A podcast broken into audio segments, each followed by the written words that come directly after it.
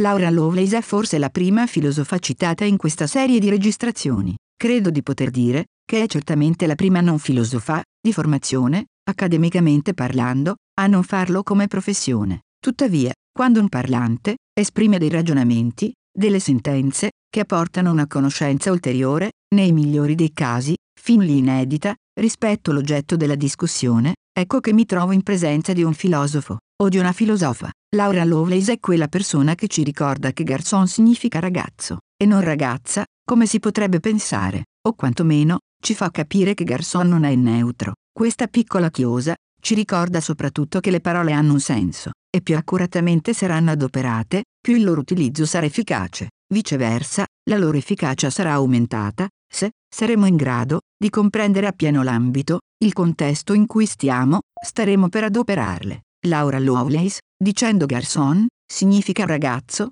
in tono serrato, impedendo la possibilità di replica immediata, mediante l'uso di una dialettica secca, da cui la formulazione, altrettanto secca della mia frase, souvenir, significa ricordo, adoperata nella prima registrazione di questi pezzi. Fisica dell'output, raccoglie, anche, queste capsule, capsule, pillole di saggezza scolpite al di fuori della letteratura accademica. Ciò fa parte della ricognizione del mio nucleo di interesse. Laura Lovelace è forse la prima non filosofa da cui ne presi a prestito la retorica facendola mia, rimaneggiandone le modalità espressive. Il primo caso, almeno, in cui lo feci con la volontà di citare un outsider, un personaggio reale o virtuale che fosse. In passato, durante alcuni audio live set tenuti a partire dal 2000, avevo usato una modalità simile di prelievo, anche se lo scopo era differente, cioè non legato alla divulgazione culturale, ma appunto, facente parte di un contesto musicale elettronico, in cui vi era forse un connotato più forte di tipo idee politico espressivo.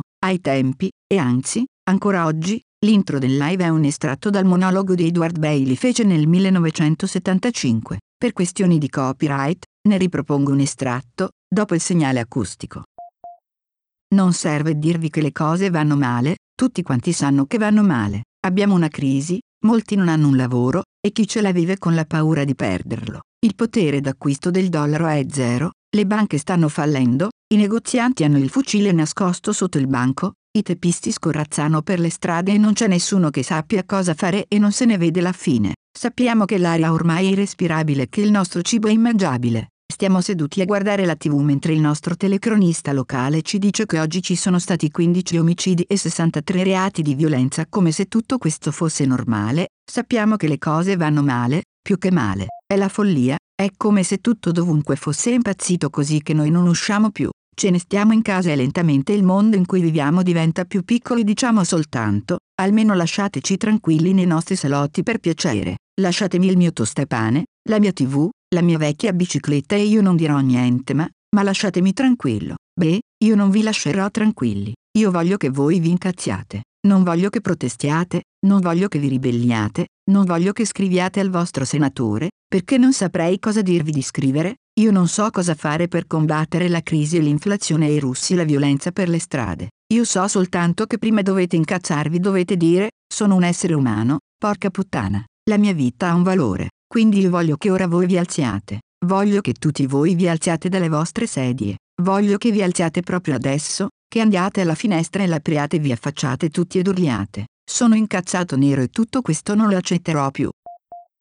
Credo a questo punto si capisca meglio, anche dopo la premessa iniziale, come mai Laura Lovelace e l'appena citato Edward Bailey sono, anche, filosofi. Rispetto a Laura Lovelace sto scrivendo un racconto sulla sua storia. E come spesso capita, i racconti importanti narrano sempre più di una storia. All'interno della storia principale ne scorrono contemporaneamente altre, a vari livelli, e in questo caso non posso raccontare la sua storia senza raccontarne anche la mia. Inizia così. Non ricordò mai il motivo per cui, una notte di 29 anni fa, disse alla cameriera di un ristorante a portare via. I mezzi giustificano i fini.